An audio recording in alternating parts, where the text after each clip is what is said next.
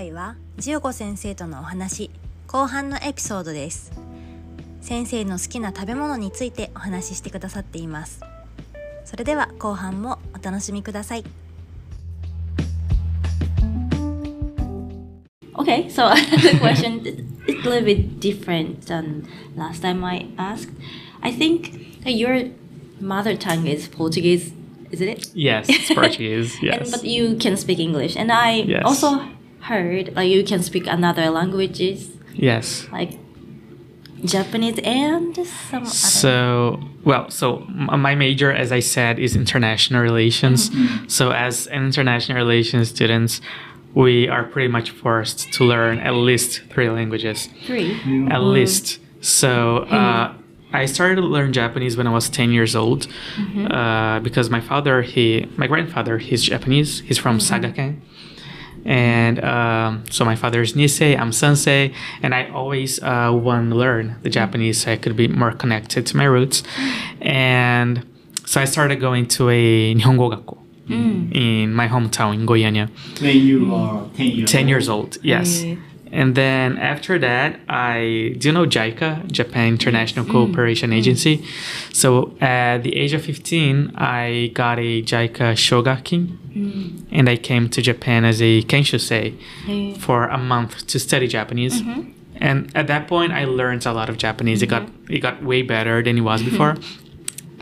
And in university, uh, I had to improve English, and I also had to learn Spanish because you know, so Latin America, Brazil is in Latin America, right? And all the countries speak Spanish. Mm-hmm. Only Brazil speaks Portuguese. Mm-hmm. So we are kind of a little bit detached from the rest of South America, and so uh, and because of that, it's requested from us that we learn Spanish. Mm-hmm. And Spanish and Portuguese are, are kind of similar languages. So yeah. many words are, are very, you know, similar to, to, to each other. So uh, at that point, I learned Spanish. And so, yeah, uh, in total, I can speak uh, Portuguese and English fluently. Uh, I speak Spanish advanced and Japanese, I would say intermediary, probably like medium level. Uh, and yeah, English. People ask me how I learned Yeah. English. I I don't have an answer. I don't know how. I just got it. I just got it. Like since I was very young, I would like listen to you know songs in English and watch movies. And I just started. I, I think maybe I I learned it easily. I don't know, but I just got it. I started getting it, and when I came to Japan, uh, so my course in scuba it was fully in English. My program was entirely in English. So my PhD dissertation, my uh, master thesis, it was fully in English. So I had obviously to study English a lot, right? So I could, be, you know, I had to write at an academic level. So I had to be good at it, and I just got it. I never actually, you know, sat down and got like a English textbook to study, you know, grammar or anything like that. I just, I just got it like osmosis. I just got it. えー続いてですね、えーと言葉について映像を少し伺ってみました。 えっ、と、ブラジル出身ということなので、えっ、と、ポルトガル語が母国語で、えーまあ、日本語だったり英語も喋れるようなので、えっ、と、そういった点について、えー伺いました。えーその中でジオ先生からはですね、えっ、と、まずですね、そのインターナショナルリレーションっていう、その、まあ、分野を、えっと勉強する上で、えっと3カ国語を話す、えー必要が、えーあったということなので、えっとまあ、それも一つきっかけになったということです。でまず日本語については、えっと10歳の時に、えっと勉強することを始めたということで、えっとまあ、ジオゴ先生は、えっと日系3世のブラジル人ということなんですけども、えっとおじいさんが、えっと佐賀県出身で、えーとまあ、それがきっかけで、えーまあ、そのファミリールーツが、えー、と日本にあるということなので、えー、と10歳の時に、えー、ゴイアニアにある、えー日本語学校に、えー通い始めたということです。えーその後ですね、えー、と15歳の時に、えー、と JICA の奨学金で、えー1ヶ月間、えー研修生として日本語に、えー日本に来て、えー、とそこで、えー、と日本語をさらに学んだということでした。で今度はですね大学に入ってからは、えっ、と、英語と、えっ、と、スペイン語を、で、主に勉強されたということで、えっ、と、スペイン語についてはですね、えっ、と、南米の、え国はですね、えっ、と、ブラジル以外は、えっ、と、他は全部、あの、スペイン語を、え話す国なので、えあるということと、あと、ポルトガル語とスペイン語というのは、えっ、と、まあ、非常に近い、えっ、と、言語だということなので、えまあ、そういったきっかけがあって、えっ、と、スペイン語を、えっ、と、学んだということです。えっ、と、で、その言葉の、まあ、どれぐらいこう、自在に話してるかということで言うと、まあ、ポルトガル語が、えっ、と、母国語なので一番ということなんですけども、えっ、と、英語も、まあ、非常に、えっ、と、まあ、堪能に話せて、えーまあ、スペイン語については、えっ、と、アドバンストレベルというふうにおっしゃってまして、えっ、と、日本語は、アドバンストよりは少し、あの、下の、えっ、と、ミディアムレベルみたいな、えーことを、えーおっしゃっていました。で、英語については、えっ、と、どうやって身につけたのみたいなことも、えっ、と、よく聞かれるということなんですけども、えっ、と、まあ、ジョゴ先生としては、えっ、と、まあ、小さい頃から、こう、親しみのあった言葉ということで、えっ、と、英語の、えっ、と、映画を見たりとかしていて、えっ、と、ただ、あの、自然に、身についたと、いうことでした。で、筑波大学で、えっ、と、勉強していた時も、えっ、と、日本の大学ではあったんですけども、す、べ、て英語でやる、えープログラムだったので、えーまあ、勉強についても、えっ、と、ずっと英語で、え勉強されていたということなので、あの改めてですね、こう、英文法を勉強してとかいうことでよりは、えそういった、えっ、と、経験の中で、あの、自然に身につけたのが英語だったということです。Wow. In in Brazil, the English is like official, like foreign language. I mean, in the school, Yes. the kids learn English as a foreign language for the first foreign language, or the Spanish will is uh, Spanish comes first. It's English. English. English. is the main language that we learn at school since like I would say shogako. And then at high school you have the option of learning Spanish as well, but it's not mandatory. Mm-hmm. It's a choice you make. Mm-hmm. But English, yes, English is the main uh, foreign language that we learn since we are kids. Did you have an environment to speak English at home? Not at all. With not at all. Not at all. What, Wow. what about Japanese? A little bit. A little bit. A little bit because so Goiânia has a Nikkei community, mm-hmm. like Nikkeijin, Yeah. and so when I was younger, like when I was like 12 to 15 years old until high school, I was very into like anime, J-pop, mm-hmm. and like drama, Yeah. like from Japan. So and my friends who are also Nikkei, we would like uh, watch together mm-hmm. and like listen to J-pop together. Mm-hmm. And uh, some of my friends, they uh, they lived in Japan before, and then after they came to Brazil, so they were like pera pera. They learn, they, they know Japanese like very well. so I was able to talk to them to practice, but not at home. My father, he's Nisei, but he doesn't speak Japanese very much. He lived in Osaka for five years in the past, but he didn't learn Japanese. and my grandfather, he went to Japan, to Brazil when he was like very young. Mm-hmm. He was a kid, so his ja- he his he could speak Japanese, but it was like very very old Japanese. Mm. You know, so some of the words he would use were like very old words that we don't use anymore. So there's that other word for toire that you know it's kind of a ugly word that and he would use that word and my my my Japanese teachers like in Japan we don't use those words anymore. don't say that anymore. so yeah.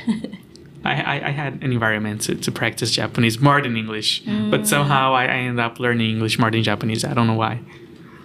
えー続いてですね、 えっ、と、ブラジルでの英語が、えっ、と、まあ、学校教育の中でどういうふうに位置づけられているかということについて、えっ、と、聞いてみました。で、えっ、と、小学校から、えっ、と、勉強する外国語としては、えっ、と、やはり英語ということで、えっ、と、スペイン語については、えー高校で、えっ、と、選択はできるそうなんですけども、必修ではないということでした。で、えっ、と、じゃあお家で、えっ、と、英語を喋るのかということを聞いてみたところ、えっ、と、ジゴ先生の、まあ、お家では、あの、全然、あの、英語を喋らなくて、えっ、と、日本語については、えっ、と、少し、えっ、と、話すことがあったということです。というのもですね、えっ、と、ゴイヤニアでは、えっ、と、日系のコミュニティがあって、えっ、と、12歳から15歳ぐらいの、まあ、高校生ぐらいの、えー中高ぐらいの時に、えっ、と、日本のアニメだったりとか、J-POP だったり、日本のドラマ、えーというのが、えー流行ったりとかして、えっ、と、日本、えー友達と、まあ、日系の友達と、あの、一緒に J-POP を聴いたりしたりしたことが、えーあったということです。あとはもともと、えっ、と、日本語、日本に住んでいて、えっ、と、まあ、引っ越してきた、えお友達が、えいて、まあ、そのお友達なんかは、えっ、と、日本語はもう非常にペラペラだったので、えっ、と、まあ、そういった友達から勉強したりとか、えーされたそうです。えー一方でですね、えっ、と、本当にお家の中ではどうだったかというと、えっ、と、お父さんは、えっ、と、5年間、あの、大阪に住んでいたことが、えーあったということなんですけども、えっ、と、日本語は、あの、全然喋れなくて、えっ、と、もともと、えっ、と、まあ、移民の一世であるおじいさんは、えっ、と、日本語は喋るんですけども、えーまあ、小さい時に、えっ、と、ブラジルに、えー来たということで、えーまあ、非常にこう、古い日本語を、お喋るということで、まあ、単語なんかについても、えっと、ちょっと具体的にどういう表現をされているかっていうのはお話しなかったんですけども、あの、まあ、トイレなんかを、えっと、まあ、非常にこう、古い表現で、えーまあ、今は使わないような、えー言い方で、えっと、話したりをしたいいたということで、えーそれがジオゴ先生の、まあ、日本語の先生にそういった話をすると、まあ、そういう言葉はもう今は日本では使わないんだよっていうふうに、えー言われるような、えっと古い日本語を、えーおじいさんは、えっと使っていたと、えいうことです。えなので、えっ、と、まあ、日本語に、え触れる機会っていうのは、えっ、と、英語よりは、あの、まあ、環境としてはあったということなんですけども、まあ、結果として今は、えー英語で、えー勉強したりとかしていて、まあ、英語の方が、えーと上達したということなんで、まあ、どういうことであのそういうふうになったのかわかんないんだけれども、まあ、結果としてはあの日本語の環境はあったんだけど、えー英語の方が、えーと上達したということでした。Uh, other than Japan, do you have any other like family roots? I mean, like other countries or because your the grandfather from is from Japan, Yes. but your grandma or your grandfather or grandma in the other side maybe Yes. have like uh, other background. Yes, so my mother's side is from Portugal. So my full name is Diogo Eiji Pereira Yoshida. I have two names and two last names. Yeah. So Diogo is my Brazilian name and Eiji is my Japanese name. And then Pereira is my Portuguese name and Yoshida my Japanese name. and Pereira is a Portuguese from Portugal last name. So my mom's side is from Portugal. え次にですね、えっと、日本以外の、えっと、そのファミリールーツについて、えっと、聞いてみました。えーで、ジオ先生の、えっと、お母さんは、えっと、まあ、ポルトガル語、えっと、ポルトガルの、えっと、系統ということで、えっと、ジオゴ先生のお名前も、えっと、ジオゴ・エイジ・ペレラ・ヨシダというお名前だそうなんですけども、えっと、ジオゴは、えブラジルの名前、エイジは日本の、え名前、で、ペレラはポルトガル語の名前で、えっ、と、吉田がまた日本の名前ということなので、まあ、ペレラというのが入っていて、えっ、と、そのポルトガル語の、えポルトガルの、エッセンスが入っているので、えっ、と、名前の中にえーブラジル、日本、ポルトガル、この3つの、えー要素が入っているということでした。So I wanna just wonder, what do you do in your free time? Like, what do you like to do, or what is what are you good at? Okay. It's a really to- different question from last one. But Yeah, um well, as I said, I came here two weeks, so I'm still trying to adapt. I'm not quite sure um here in this new life, like what's gonna what are gonna be my hobbies, what I'm gonna end up doing. But normally, um on my weekends, so I like nature a lot. So I do like hiking. I do like things that are related to nature. I love swimming. So uh, one of the things that I wanted to to do here, I know that there's a a gym here called Tipness, and they have uh, indoor gy- uh, pool, and I, I really want to go there because I love swimming, and I um, would like to you know spend some time going there swimming. Uh, so I love everything that's related to nature, like swimming, like uh, uh, going to the beach, hiking, uh, just like spending some time at the park, like this kind of things, like very chill things, you know. Mm-hmm. That and sometimes I would say most of the times I like to doing it alone, you know, where I can like just rest my head and don't think about like anything, just like uh, mm. myself, the nature, God. That's it. Like there are a few teacher who likes hiking, so uh-huh. maybe you can talk the other teachers. yes, and I heard there Yeah? that there's also a lake nearby, mm-hmm. oh yeah. and I don't know if you know if you can get in the lake. Do you know that? I'm not sure. Uh, I heard that there's a lake, and I would like to visit this lake to see how it looks like. I don't know if you can swim or if you can like just stand up paddle or something, but that would be Yeah, fun. I, I think they are. They do some activities. Yeah, that would be very Yeah, much yeah, fun. yeah. え次にですね、えっと、お休みの日だったり、まあ、自由時間に何、どういったことされていますかということを伺ってみました。 えーで、ジョーゴ先生、まだ、えっと、この時、えーまあ、日本に、浜松にいらして2週間だったので、えっと、まあ、実際にこう、どういうことをやろうかっていうのは、まだ、あの、まあ、はっきりと分かってないということではあったんですけども、あの基本的には自然が、え好きなので、まあ、ハイキングをしたりとかっていうのが、あのまあ、好きなことの一つということでした。あとは、えっ、と、泳ぐことも、えー好き、スイミングが好きということなので、えっ、と、この辺だと、あの、ティップネスという、えジムがあって、そこにプールがあるっていう風な、え情報は得ているので、まあ、ぜひそこに泳ぎに行ってみたいということでした。あの、まあ、自然が好きなので、えっ、と、ビーチに行ったりとか、ハイキングをしたり、えっ、と、あとは泳いだりをして、まあ、自然の中でこう、リラックスをして、えー過ごすのが、えっ、と、好きということでした。で、あとはその、まあ、近くに湖があるというふうに聞いて、あの、情報を得たということで、まあ、多分浜名湖のことだと思うんですけども、まあ、そこで泳いだり、あの、スタンダードパドルでサップみたいなのができないかなっていうことは、えーと考えて、考えているということです。Do you have a car here? No, oh my god, I, That- I think I need a car. Yeah, right. Right. this is something I was like telling everybody because so I do like this area a lot, but there is one problem.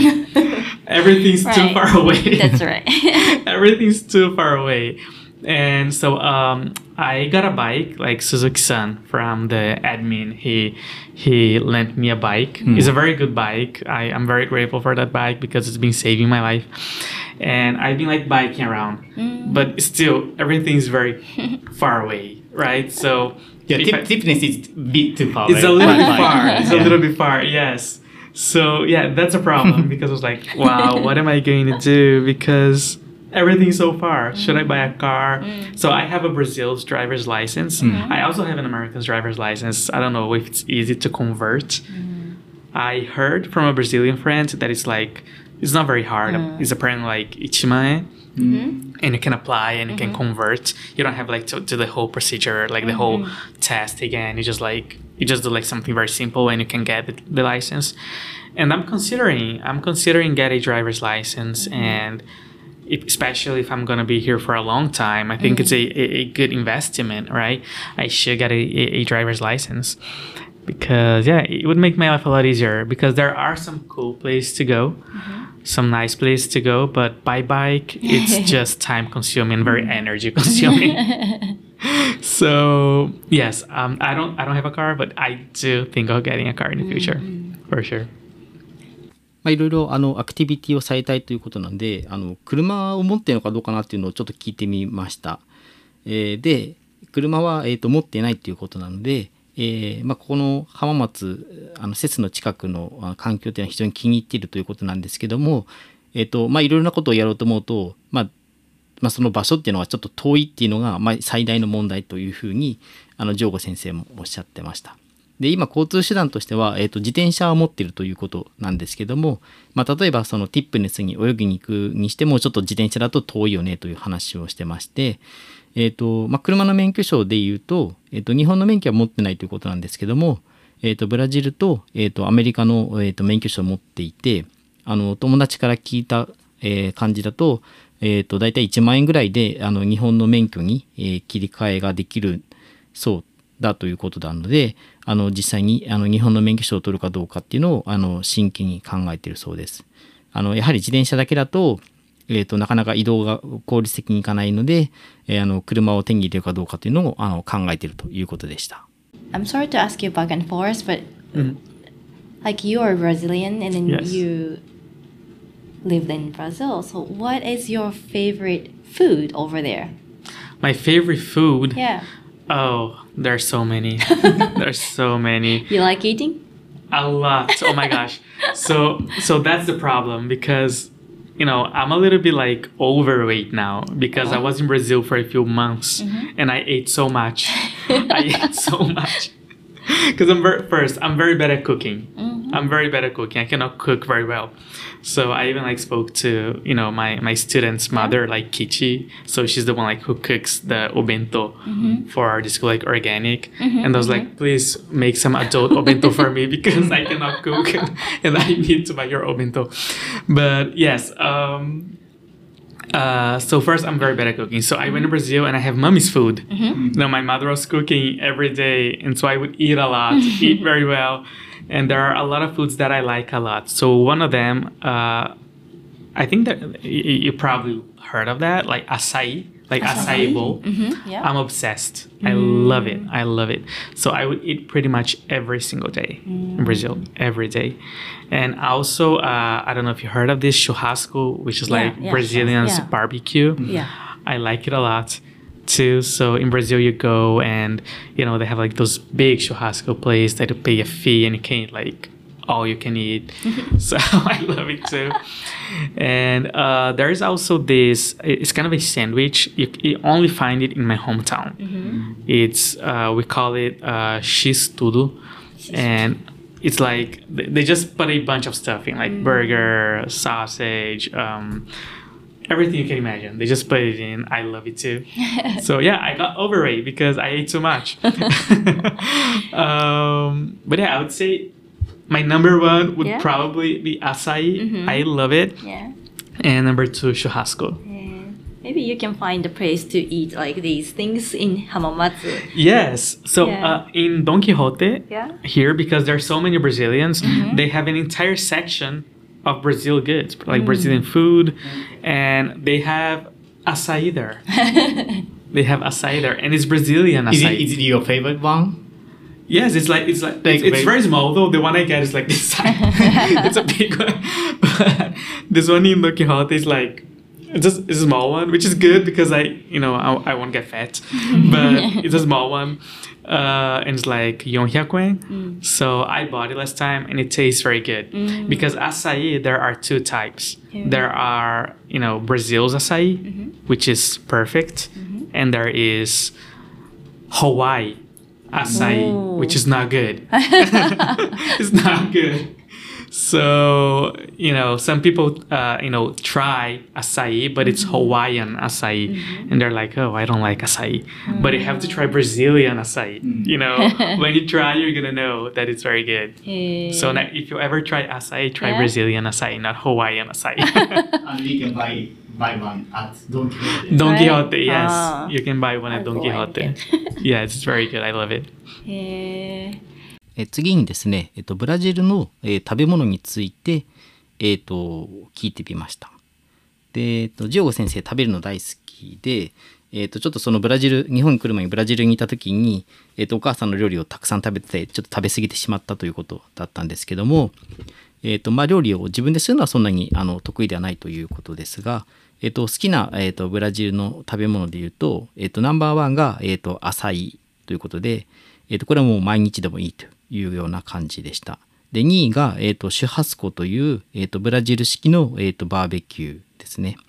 で、えっと、3つ目に挙げられていたのは、えっと、シストドというふうに、えっと、名前があるそうなんですけども、あの、まあ、出身地のローカルフードみたいな形のサンドイッチということで、いろいろなものがあの挟まっているあのサンドイッチということでした。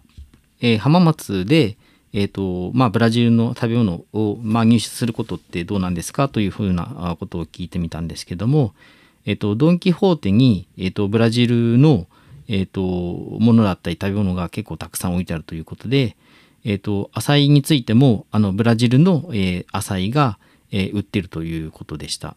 えーとまあ、小さい、えーパッケージみたいなんですけども、えー1本400円で、えー味は非常に、えーの美味しかったということでした。で、アサイについては、えーとえ2種類あるそうで、えーとブラジルのアサイと,、えーとハワイのアサイというのがあって、えーとブラジルのアサイは、まあ、パーフェクトというふうにジゴ先生おっしゃってましたけども、えーとハワイのアサイは、えーとあまり良くなくて、えーとアサイ試してみるっていう人が、えーとまあ、最初にハワイのアサイの方を、えーとまあ、試してみると、まあ、あんまり好きにならなかったりするそうなんですけども、えー、とブラジルの方が、えーやっぱり美味しいということなのであの試してみたいという方はあのぜひブラジルの、えー、アサイを試してくださいということです。Actually, I have one my favorite Brazilian food. Yes. I don't. I'm not sure if it's really Brazilian food, but it's a dessert. It's Uh-huh. uh, made from white corn. You know, the name is White corn. Kanjika. Yes. I really know love it, I love coconut it. and yeah. milk. It's so good. Yeah. So right now we are in June now, right? And June is the month that we make kanjika Eh, really? because we have this party, um, called it's a festival actually called uh, Festa Junina. It would be like translating would be like the June's festival, Eh, and we all dress like you know farmers. And we make like square dances, and we have a lot of traditional food to this um, festival. So kanjika is one of them. There's also another one that's like a hot, a warm wine that people love. Um, and yeah, I would say that kanjika is my favorite for for Festa Junina. It's very good. It's, where did you eat it? Because my neighbor is Brazilian, and she Oh. gave me sometimes. Oh yeah, makes sense. yeah. Yeah, it is very good. Kanjika is very good. I Yeah. like it too. Uh, usually kids love it a lot because it's it's kind of sweet, yeah, right? it's really sweet. yeah, it's very good. yeah. えっ、と、広瀬さんが、えっ、と、漢字がという、えっ、と、ブラジルの食べ物が好きということなので、えーちょっとこの漢字化という料理についても、えっ、と、十五先生に伺ってみました。で、えっ、と、漢字化は、えっ、と、あの、6月に、えっ、と、まあ、食べる食べ物ということで、えっ、と、まあ、その、フェスタがあるそうで、フェスタ・ジュニーナというポルトガル語で、フェスタ・ジュニーナというフェスタがあるそうなんですけども、まあ、英語にすると,、えーとまあ、6, 月のフェスティバルっていう意味だそうですけどもあの、まあ、ドレスを着たり、えーとまあ、ダンスをしたりして、えー祝うお祭りということなんですけども、まあ、その時に、えーとよく食べる料理に、えーと漢字化が入っていて、まあ、他にはホットワインを、えー楽しんだりするそうです。で、えっと、どうしてあのその漢字化っていう料理を、えー、広瀬さんがしてるのかというとあの広瀬さんのお家の近所にあのブラジルの出身の方が住んでいて、えーまあ、その人にあの教えてもらったということでした。で漢字化はあの非常に甘いえっとまあ、トウモロコシからできているようなあえー甘い食べ物ということなのであのブラジルではあの子供が好きなあの食べ物であるということです。I want to have like an international food day here at CES. Oh. Yes. And you should host like Brazil. Yeah. yes. Right. Something I was thinking, I haven't yet introduced this idea for anybody here says yet, but I was thinking of maybe someday doing kind of a, you know, nations fair. Mm. Mm-hmm. Mm-hmm. You know, mm-hmm. something that Yeah, we could yeah. like bring. Students could maybe do some research on different countries and make a kind of a you know a tent or something presenting food culture aspects. I think that would be a lot of uh, very fun. Mm. So mm. yeah. I, I, we should talk We to should- them we should- that. right. えっ、と、まあ、話の流れで、えっ、と、まあ、 International Food Day みたいなものができたらいいですねという、えー話をして、えーまあ、ジオゴ先生も、まあ、ぜひそういうのができたらいいなというふうに、えおっしゃってくれていて、えまあ、 International Food Day だけじゃなくて、あの、 Nations Day みたいな、その一つの国に、えっ、と、フォーカスを当てて、あの、みたいな、あの、イベントも面白いんじゃないかなという話で、えーまあ、子供たちも、えーまあ、チームに分かれたりとかしてあのその国の文化だったりとかあの食べ物についてあの調べて理解を深めるっていうこともできるんじゃないかなという話をして、まあ、ぜひやりたいですねという話を、えーしました。Okay, so I think it's time to finish, maybe. Okay, yes. So that, mm, so maybe you can. Do you have any announcement or like you want to say for the last in this podcast? Sure. Um, well, again, thank you for having me. Thank you for inviting me. It's it's been a pleasure. I had a lot of fun talking to you, and um, I welcome all the parents to talk to me, get to know me better. I'm also very curious to know uh, everybody. So. Uh, please talk to me. If you come to the school and you want to know more about me, hit me up. Let's talk. Let's get to know each other better. And I promise I'm always going to be giving my best to be the best uh, teacher to to my students for all the parents of the 3A students. Uh, count on me for anything. If you need something, please uh, send me an email. Come to see me in the school. Uh, let's talk about your kids. Let's let's talk about anything you find necessary. I I welcome you all. So please, if you need something, hit me up. so and thank you too for having me here today. thank you very much. Thank you very much. Thank you. 最後にですね、えー、ジオゴ先生から、えー、ちょうど、えー、とお話を、えーご挨拶をと伺いましたけども、あのまあ、多くの保護者の皆さんとも、えー話をしてあの知り合いになりたいということなのであのぜひあのいろいろ話をしましょうということでした。もちろん先生としてあの子どもたちに対してもあのベストを尽くしたいのであのどんなことでもいいので、えーまあ、困っていることがあったりとかしてもいいですしあの、まあ、普段の、えー何気ない会話でもいいのであのぜひ、えー、と話しかけてください、まあ、英語では hit, hit me up って言ってましたけどもあのぜひ話しかけてくださいということでした。